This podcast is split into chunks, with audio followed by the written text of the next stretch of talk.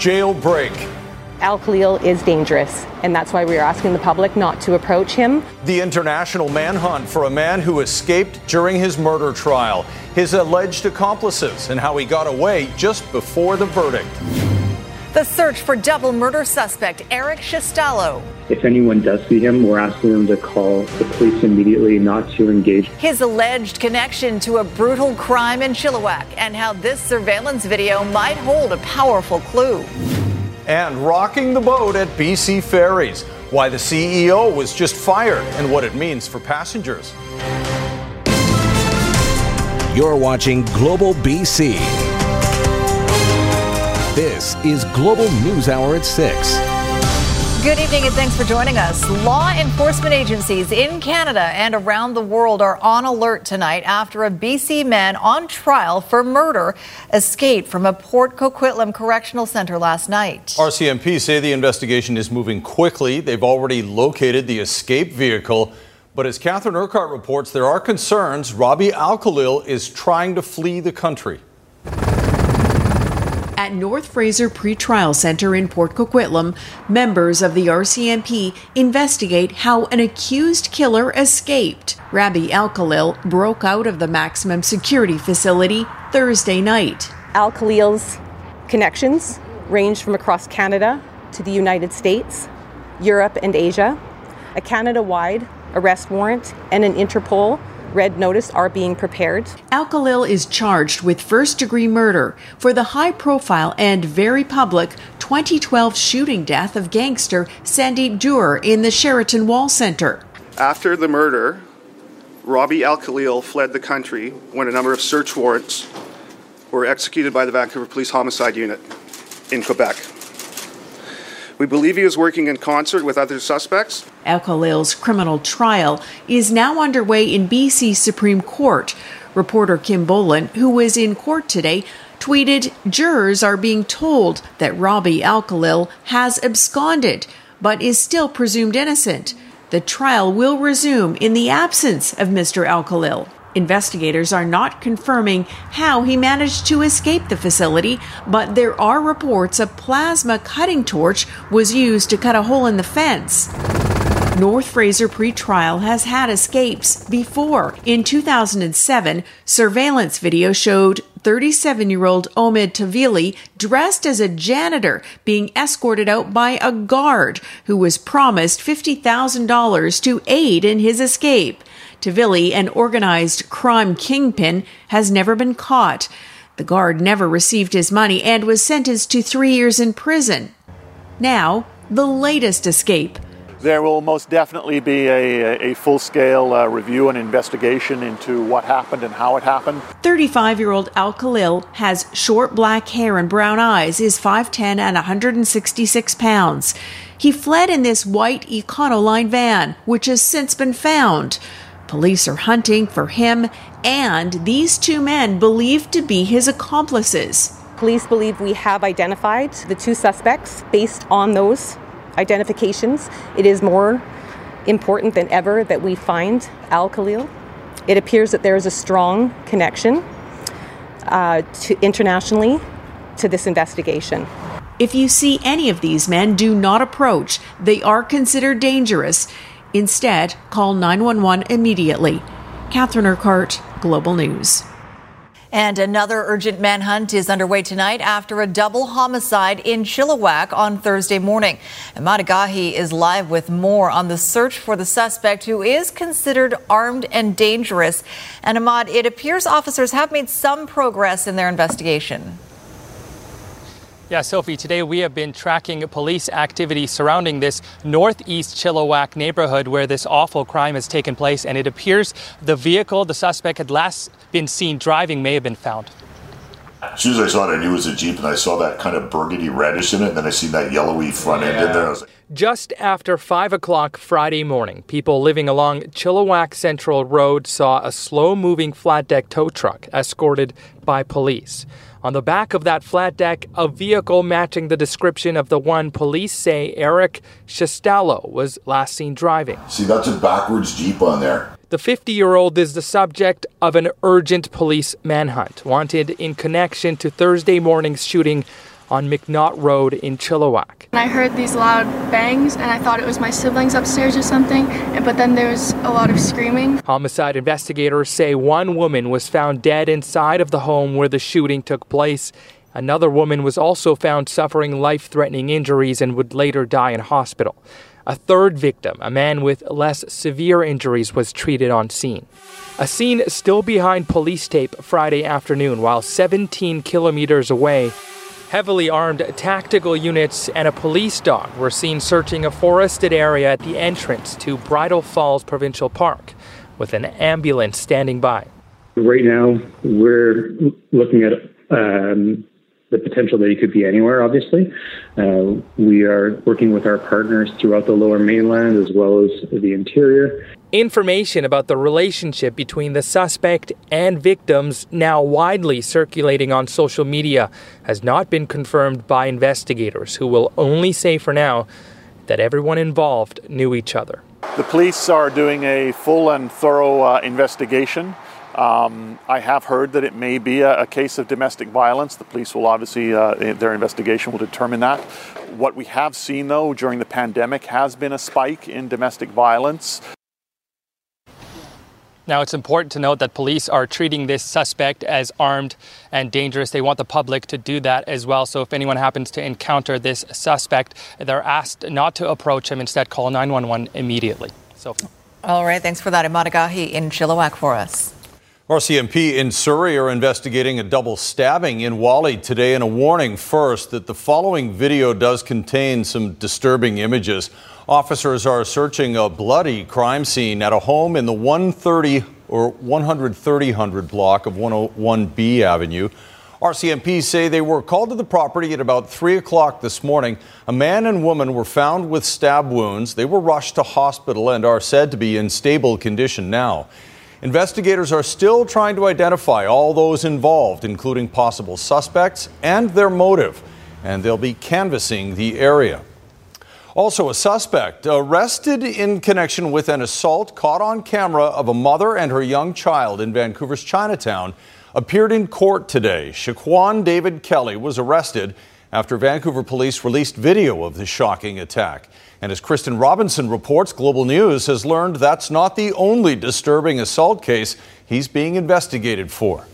This shocking surveillance, part of a running list for Shaquan David Kelly, who's accused of attacking five people in three separate incidents in one month. On June 19th, the 27 year old allegedly assaulted two security guards at Vancouver General Hospital. On July 9th, Kelly is accused of knocking down a mother and toddler in Chinatown. The next day, he was released from custody. On July 19th, while on bail, Kelly is accused of assaulting someone at the Kettle Friendship Society. When a person is uh, a risk to public safety, when we believe a person is a risk to public safety. It's our job to apprehend them uh, and to put them before the courts. Um, ultimately, when they when they enter the court system, um, it's beyond the control of the police. Global News has learned Kelly is also under investigation in connection with an alleged stranger attack caught on surveillance on a Vancouver bus. On June 20th, police say a suspect boarded at Marine Drive and Main Street and aggressively approached a woman, shaking his fist and threatening to punch her. The woman moved to the front of the bus to alert the driver before the suspect punched her in the head and face several times, causing her to fall to the ground. The incident that occurred on the bus is an investigation that's being led by Metro Vancouver Transit Police. That said, we work very closely with partner police agencies, um, especially on um, violent crimes, stranger attacks, street crimes.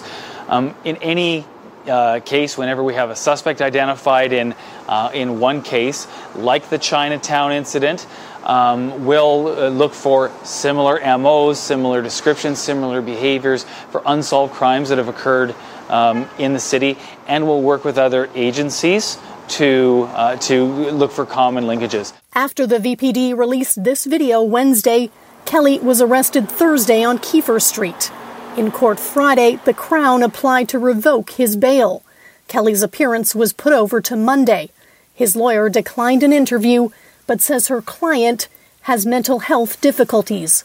Kristen Robinson, Global News. Well, temperatures across the province are expected to rise over the next few days, and the province is ready to alert people should the heat become extreme. Officials will send out an alert if a heat warning or heat emergency is issued. Those alerts will come to your cell phones. They'll also be broadcast around ra- or over radio and television. People are being asked to be prepared.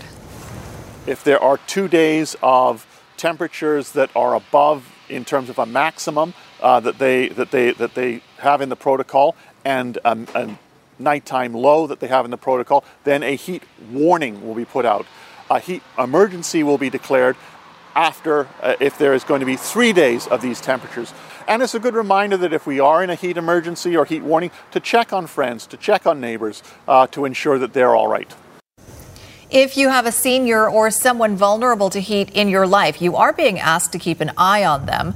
Make sure they're staying hydrated and try to get them outside and into the shade should the indoors become too warm for them.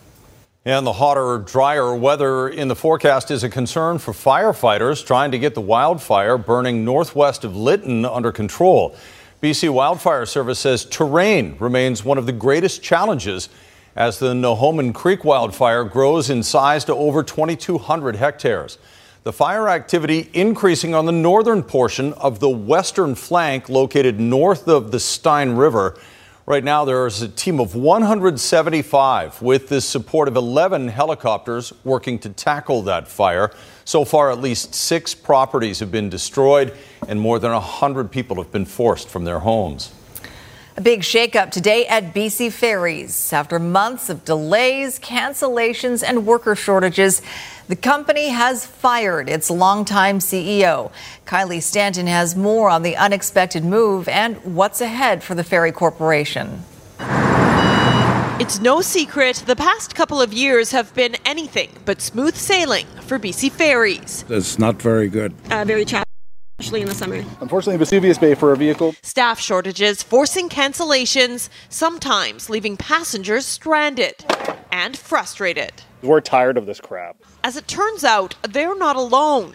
The corporation announcing Friday the board has decided to end CEO Mark Collins' contract, effective immediately. The union president saying this marks the beginning of a culture shift, long overdue. I think there's a moment right now, and, and hopefully uh, this is the most challenging moment for BC Ferries and British Columbians who travel the ferry system. Collins is being replaced in the interim by Jill Sharland, the current vice president and CFO. The search for a replacement is set to get underway shortly. In a statement, board chair Joy MacPhail says BC Ferries has faced recent staff shortages, service interruptions, and COVID related challenges. We believe it is time for renewal fresh ideas, and a renewed commitment to the highest standards of customer service, safety, and affordability. I think British Columbians should be very, very concerned. The leader of the official opposition is not so sure this is what's going to right the ship, calling out the NDP. Suddenly, they're all about accountability when it comes to BC ferries. I can tell you what this really is it's about control and they want to control and direct BC ferries in the future. They're trying to send a message, and British Columbians should be very worried about the fact that they're trying to directly interfere with the ferry corporation. The provincial government would not comment on the matter, but politics aside, the focus now is what needs to happen next. As it stands, there's plenty of room to turn the ship around when you're able to trust and uh, build relationships, that communication flows easier, even if they're difficult discussions. Kylie Stanton, Global News. All right, for more on this story, let's bring in Keith Baldrey. Uh, it's a tense relationship between BC Ferries and the mm-hmm. provincial government, Keith. Yeah, and it's been that way for some time, Sophie. This uh, the problems. You know, again, the sailing cancellation, staff shortages we've seen in recent weeks certainly played a role in terminating Mr. Collins. But the problems began a lot er, longer uh, than that. In fact, at the beginning of the pandemic, back to April of 2020, you may recall uh, that's when BC Ferries laid off 1,400 workers, much to the consternation of the provincial government. Most of them rehired, but some of them walked away from those jobs. Uh, also, arbitrary service reductions uh, early in the pandemic. Remember getting rid of the the Departure Bay Horseshoe Bay run without any consultation. Uh, even that $308 million top up, an increase in taxpayer subsidy in 2021, did not improve relations between the BC Ferries and the provincial government. And there was new legislation tabled in the last session that would have uh, established more government control of BC Ferries.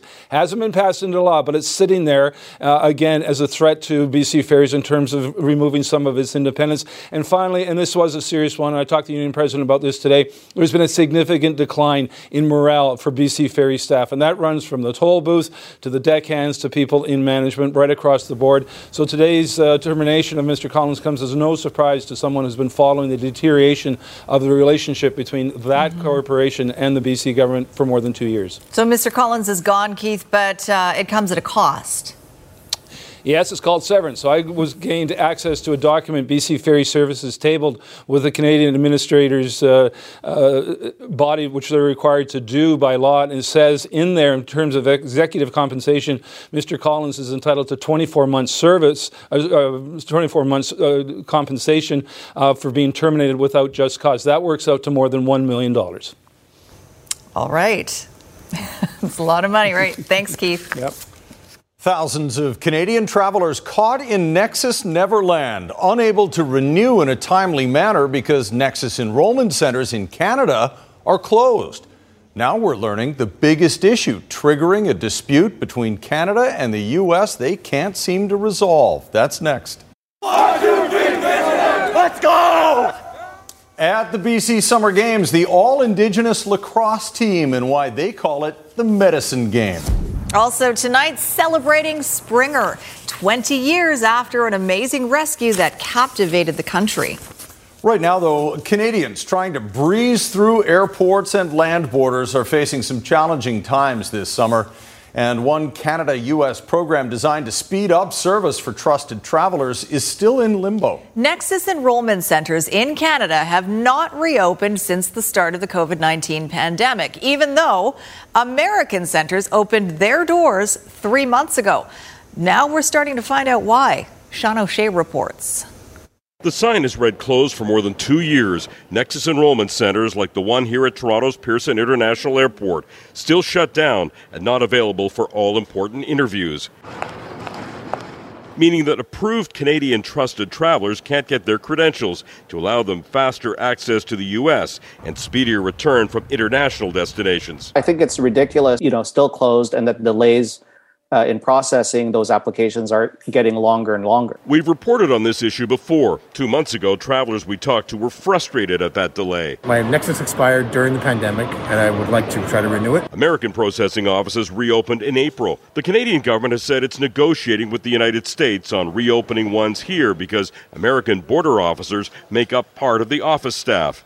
Now the real issues come to light. The Americans are balking at coming back because border agents want to be able to carry their sidearms inside the offices, something they're allowed to do at border crossings and at pre approval points at Canadian airports. Many of these Nexus offices are off site, they're not at the airport locations any longer. So clearly, the Americans are you know, the consistency here in the American position is not surprising. Asked about the wrinkle, the Prime Minister in Prince Edward Island said this It's really important uh, that uh, we are able to uh, uh, stay true to our values as Canadians. But Justin Trudeau wouldn't directly address the sticking point American officers carrying sidearms in Nexus offices. There are ongoing conversations right now, and we're going to try and uh, make sure they get resolved in a way that is acceptable to both sides. Standing on principle here doesn't accomplish much because at the end of the day, pre-clearance is a privilege. It's not a right. This has been overwhelmingly a positive thing for Canadian travelers and Canadian trade. And so the biggest benefit here flows to Canada. Coming up, a reckoning in Canadian sports. It's not going to go away silently and quietly. A disturbing new allegation of sexual assault rocks Hockey Canada. And one of Donald Trump's closest advisors guilty of contempt of Congress. What's next for Steve Bannon? Good evening. Traffic is busy but steady in both directions over here tonight at the Alex Fraser Bridge. Most of the leftover volume is still on the Richmond side on the east-west connector between Knight and the S-curve.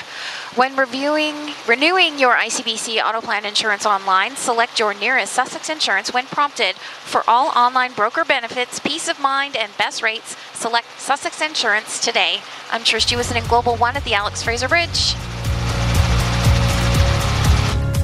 Closing arguments in the Jake Virtanen sexual assault trial are set to begin on Monday. That follows cross examination today of the former Vancouver Canuck by Crown Counsel, who alleged multiple times Virtanen never asked for consent from the complainant. But Virtanen remains adamant he did nothing wrong. Aaron MacArthur reports from BC Supreme Court. And a warning this story includes content that may not be appropriate for all viewers.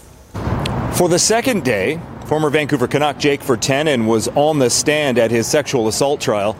Crown Counsel challenging his testimony of what he calls consensual sex with the complainant in September of 2017. Virtanen has testified there were no expectations of a hookup the night he picked up the young woman and drove her back to his hotel room.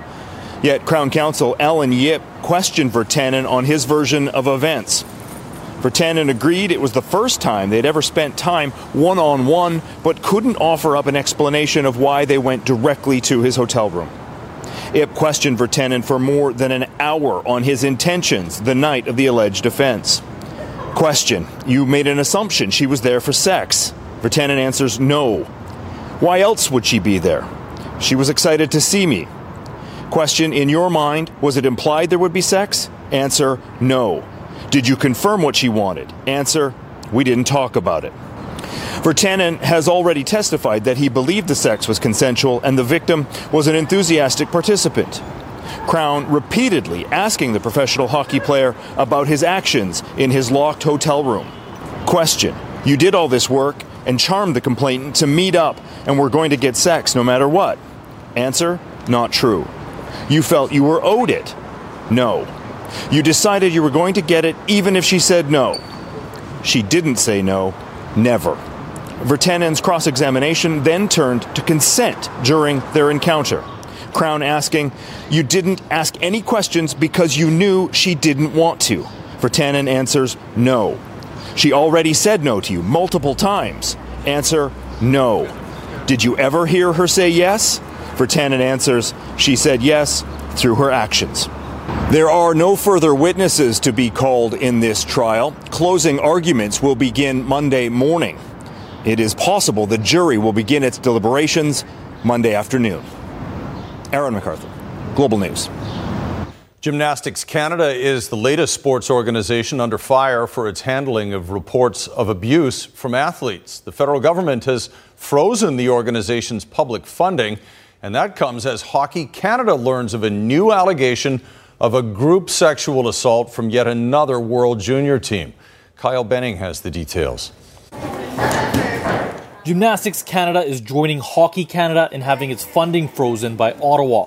The federal sport minister says she told GymCan's CEO that this would happen if the organization did not join the Sport Integrity Commissioner's office. The minister's office noting these conversations took place before a group of more than 500 gymnasts released an open letter Thursday criticizing the sport's body and the minister. She made a comment about having uh, to make room for us you should be listening to us. Those we are the people that should be sitting at the table with you. Abby Spadafora is one of those gymnasts. Her group, Gymnasts for Change, is calling out a lack of action around alleged sexual assaults, physical assaults, and abuse. The Prime Minister says sports organizations are responsible for ensuring athlete safety. They shouldn't be worried about satisfying the government. They should be worried about satisfying parents across the country. This comes as Hockey Canada deals with a new allegation of a group sexual assault, this one involving the 2003 World Junior team. The organization says it was first notified of the claims by TSN Thursday. Halifax police are now investigating. And on Friday, London police reopened a criminal investigation into the allegations made against the 2018 World Junior team.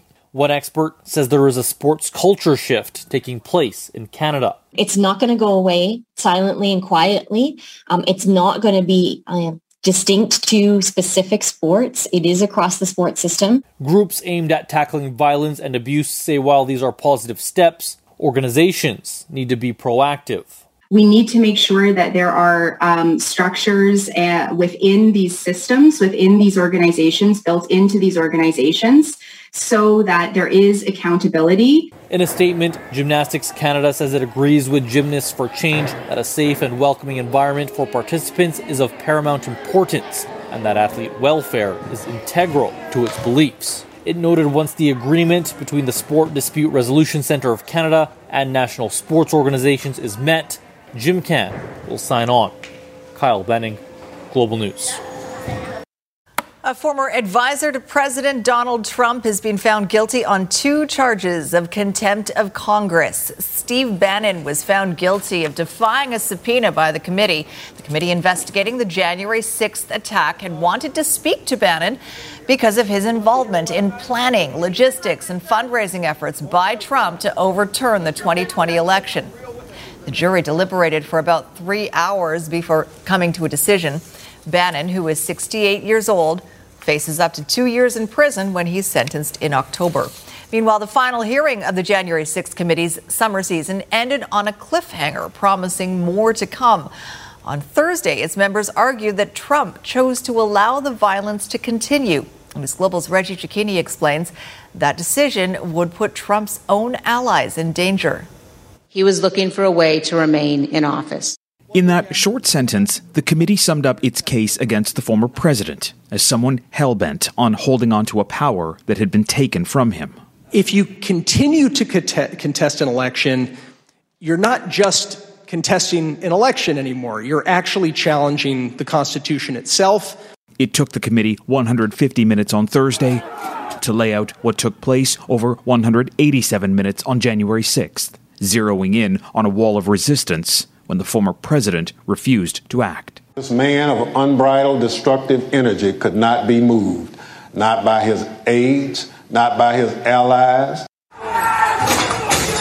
The burst of anger erupted after months of election fraud lies, threatening not only the institution, but those tasked with upholding and protecting it. There were calls to um, say goodbye to family members, so on and so forth. It was getting for, for whatever the reason was on the ground, the VP detail thought that this was about to get very ugly. Even with the life of his vice president in jeopardy, I know your pain. I Trump couldn't condemn the violence. See, I can't see it very well. And when he tried to the next day, he fell short of accepting his loss. I don't want to say the election's over. Like the worst thing we can do is put out something that says president is above the law and can do this again. It's still unclear how the Department of Justice will handle this evidence. Hundreds have already been charged in the attacks, with pressure mounting to have the investigation hone in on a president who refused to go quietly. So, where does this all go? Thursday's hearing, while Blockbuster offered little resolution, so more are planned for this fall, with the committee saying that new subpoenas have already been issued. But the clock is ticking. Final reports will have to be drafted before the midterms in November, when Democrats risk losing control and the ability to investigate. Reggie Cecchini, Global News, Washington. Just ahead, a deadly failure of our healthcare system. But frankly, it could happen in almost any emergency within the province of British Columbia. The horrifying case of an elderly woman who died after two days lying on a stretcher. And you have to see it to believe it. A clandestine art project that's ready to pollinate your senses later. Counterflow is out over here at the Massey Tunnel, and traffic is moving well in both directions. Where it is a little bit congested, though, is at the north end on the Steveston Highway off ramp. Today's Lotto Max jackpot is an estimated $25 million. Lotto Max, dream to the max. I'm Trish Jewison in Global One at the Massey Tunnel. Vancouver Coastal Health has confirmed to Global News an investigation is underway after an older woman died at Lionsgate Hospital lying on a stretcher in the emergency room. The BC Nurses Union says hospital workers have been fearful this might happen as they deal with staffing shortages. Richard Zussman has more. The dire consequences of a staffing shortage. Uh, are simply not enough nurses to be monitoring all the patients uh, to the level in which they need to be monitored. Last week, a woman dying at Lionsgate Hospital in North Vancouver after lying on a stretcher for at least two days. Vancouver Coastal Health now reviewing the incident. This is a very tragic incident that has happened at Lionsgate Hospital, uh, but frankly, it could happen in almost any emergency within the province of British Columbia. This just the latest sign of a system on life support. Last weekend, emergency rooms in Clearwater, Port McNeill, Ashcroft, Oliver, and Port Hardy all closed due to staffing shortages. In Ashcroft, a woman died of a heart attack while the nearest ambulance was half an hour away. I had a doctor in Williams Lake who's been a family physician for 41 years tell me that this is the worst he's ever seen healthcare in his lifetime. An already existing shortage of workers in the healthcare system has been compounded both by burnout from the pandemic, triggering early retirements, and current COVID cases. Last week, more than 15,000 healthcare workers out of 161,000 called in sick, meaning nearly 10% of the province's healthcare workforce missed at least one day of work. The province insisting the system is still safe for patients. I know the pressure is unbelievable but I also want to say that we're going to continue to work to to um, both make improvements and deal with an ongoing pandemic. In Clearwater, where they are short four nurses, the mayor has gone as far as posting pictures of the community in an attempt to attract workers. His motivation friends and family currently working in an overtaxed system. If we continue to pitch ourselves as always in crisis, always in disaster, and unfortunately that's what gets headlines, then who the heck's going to want to come and work here? But there are only so many healthcare workers to go around, making this crisis one that seems far from getting off the news. Richard Zussman, Global News, Victoria. Up next, the 20th anniversary of an amazing rescue, celebrating the success of Springer the orca and the humans who nursed her back to health. And the queen bee has landed, the hard to miss sculpture creating quite a buzz in South Vancouver. Well, this weekend marks 20 years since an orphaned orca was rescued in Washington state and successfully returned to her home in BC. You might remember the story of Springer in 2002 when she was still a calf. She was found starving and sick in Puget Sound, hundreds of kilometers away from her family. Marine scientists in BC and Washington state worked together to rescue Springer, rehabilitate her, and then return her to her pod in Johnstone Strait. The orca is still thriving to this day. Springer has since had two calves of her own Spirit, born in 2013, and Storm, born in 2017. People who worked on the rescue are getting together in Telegraph Cove this weekend to celebrate the achievement. I wonder how Springer is celebrating. Is she going to go to the party too? Going for a swim. Going for a swim, that's right. uh, all right, let's bring in meteorologist Yvonne Schalle with a look at our forecast. As we talked about last night, heating up, and we're definitely starting to feel it, Yvonne. Yeah, today there was a bit of a blip, though. We had a bit more cloud cover. It was cooler for a few areas, but it is going to be hot leading in towards the weekend. And the big weather story that we're following is the heat leading into early next week. I'll have more on the peak of the temperatures and some of the numbers that we're anticipating. But it's still warm out there right now. We're sitting at 21 degrees. We've got a southeasterly wind at 13 kilometers per hour. With the Humidex, though, feeling like 25. Areas near Hope at 27 in Port Alberni inland for the island at 25 degrees. It was still hot, though, across the province with Lytton topping out at 30 degrees. Low 30s for much of the interior extending into the southeastern corners with Trail topping out at 33. Tofino, though, a touch cooler with temperatures just getting up to 17. Now, the plan overnight tonight, we'll see cloud cover. It'll be similar for the morning hours. It'll be a touch cooler. But then as we get in through the day, we've got those temperatures with the sunshine, 22 away from the water, 26 with the humidex, though it'll feel into the low 30s. If you've got plans for the weekend, though, the blip in the forecast will be along the north coast. Rain starts to pick up as early as the evening hours, and that'll take us in towards our Sunday morning. It'll be for the north coast, and a bit of instability may push in across the central interior. But the big weather story is this ridge that continues to build, and that'll bring us the heat. It'll peak, though, Tuesday, Wednesday, likely one of the hottest days, and leading in towards our Thursday. So a heads up, be prepared as we get in towards those days next week, and towards the end of the month, it'll still be hot and sunny. Peak of the heat on Wednesday away from in the water into the low 30s. We're pushing closer to 40 degrees for the southern interior. We'll watch those numbers very closely. Northern half of the province will see that rain picking up towards the evening hours. Much of the southern half, it's the southeastern corners with that instability, slight risk of a thunderstorm. Most areas along the island will be seeing breaks through the afternoon. It's hot for both days of the weekend and even hotter as we get in towards next week. Keep note Wednesday, Thursday with the peak of the heat. Tonight's weather window, a gorgeous shot that was taken for Powell River. Guys. All right. Thank you, Yvonne.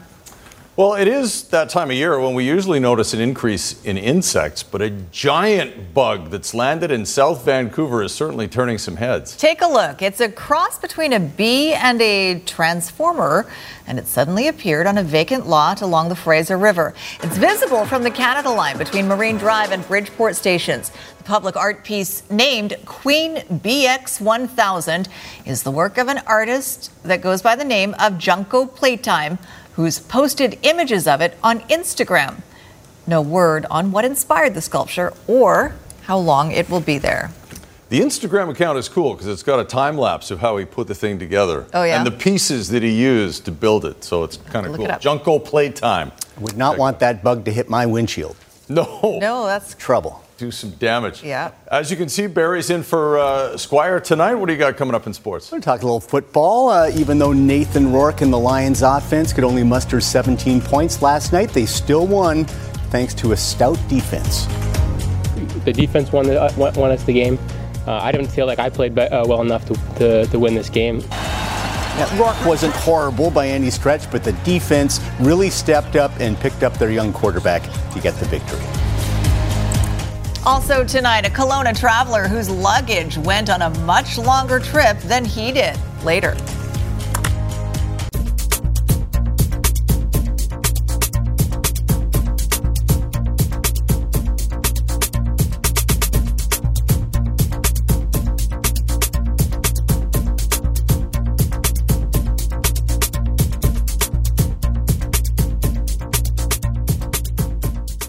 Barry's here with sports. Little Oski wah wah at BC Place Right. last night.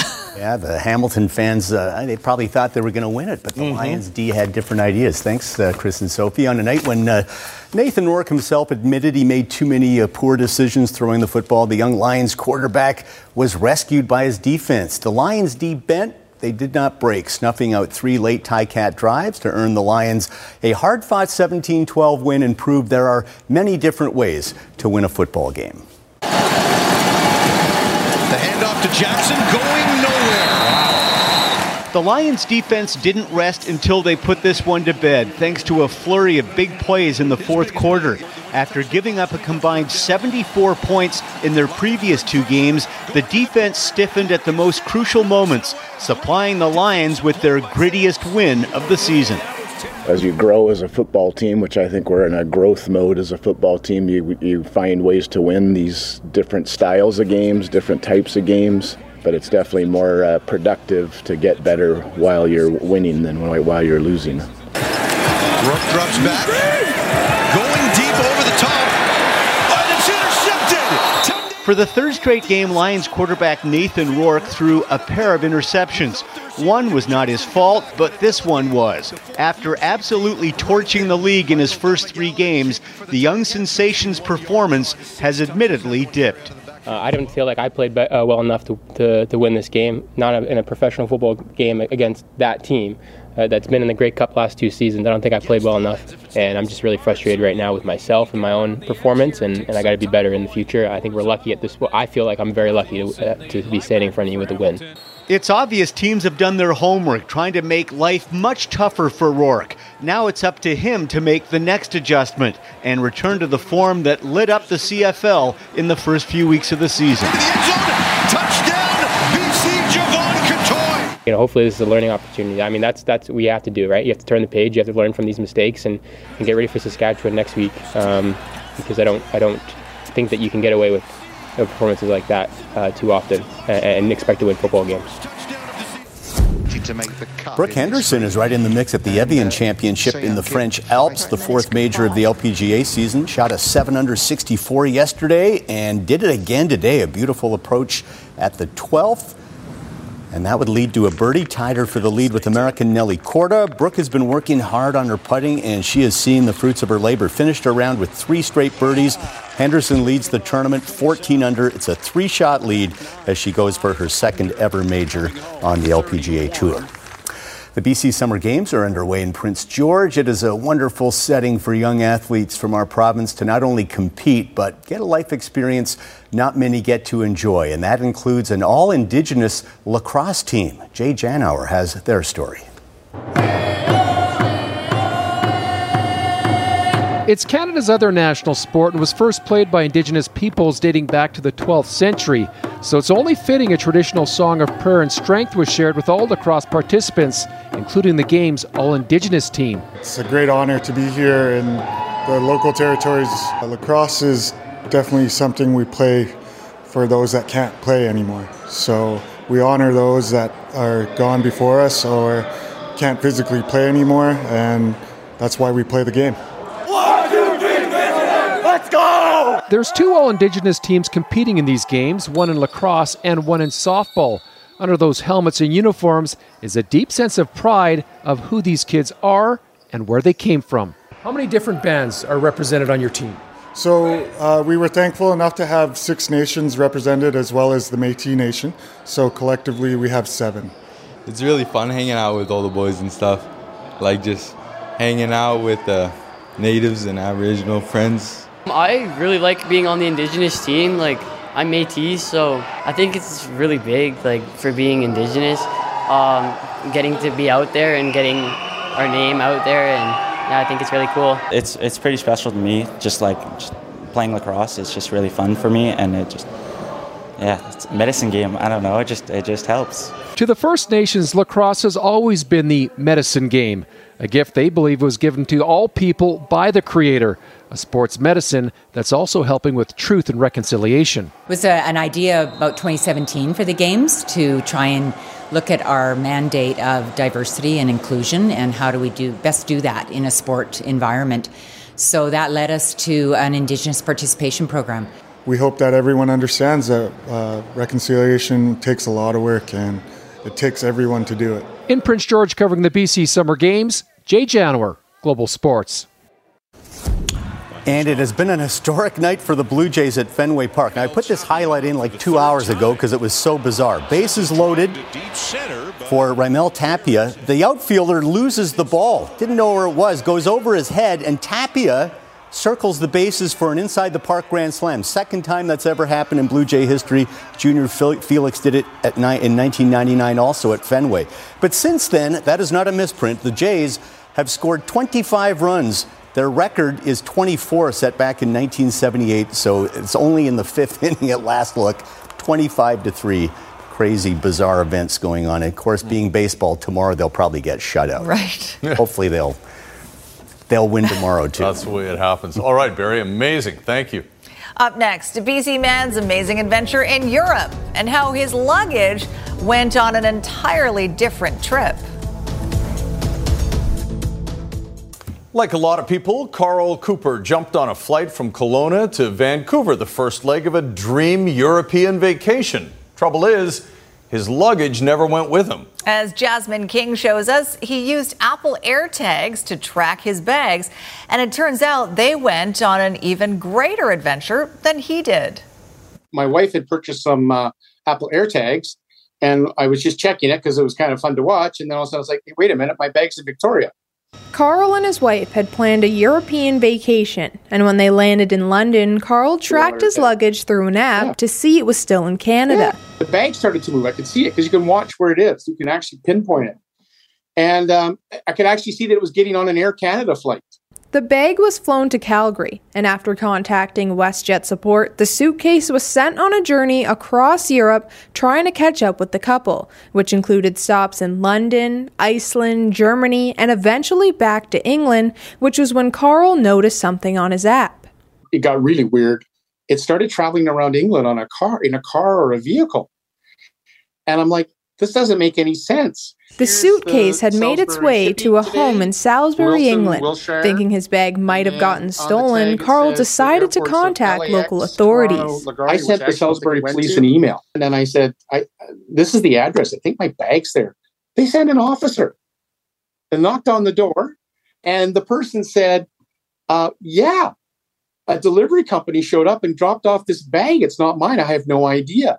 After the police retrieved the bag, Carl had it shipped to his hotel in London. On the 23rd day of his trip, and after buying a whole new wardrobe, he was finally reunited with his luggage. we got to travel and the bag got to travel and there's a bit of an adventure. The disappointing part was we really tried to communicate. Both my kids were on hold for hours.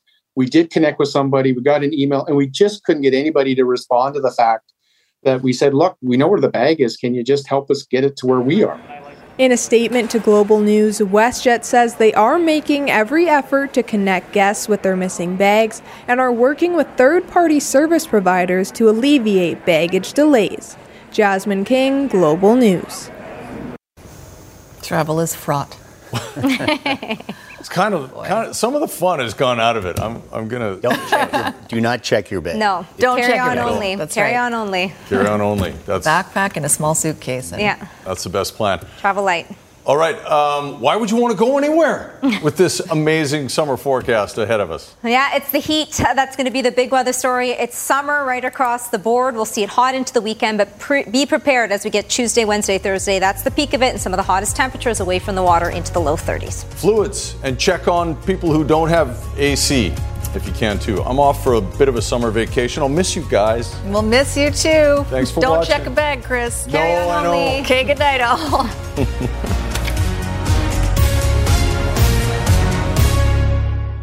Hi, it's Shauna, and I might be a bad parent because my kids think french fries are vegetables. Hey, it's Ryan, and I might be a bad parent because I went out for wings when my wife was in the hospital after giving birth. Johnny here. I might be a bad parent because in my house, the tooth fairy gives pocket change. But we're not alone. Len emailed us and said his six year old daughter's Tarzan moment going from love seat to La-Z-Boy by curtains made him more proud than any dance recital. And Andy left his two year old at the rink. All right, guys, I'm sure we're not alone. Like Andy's kid. For stories and confessions like this, make sure you check out our podcast. It's called Bad Parents, and it's available wherever you get your podcasts. I left a glove at the rink.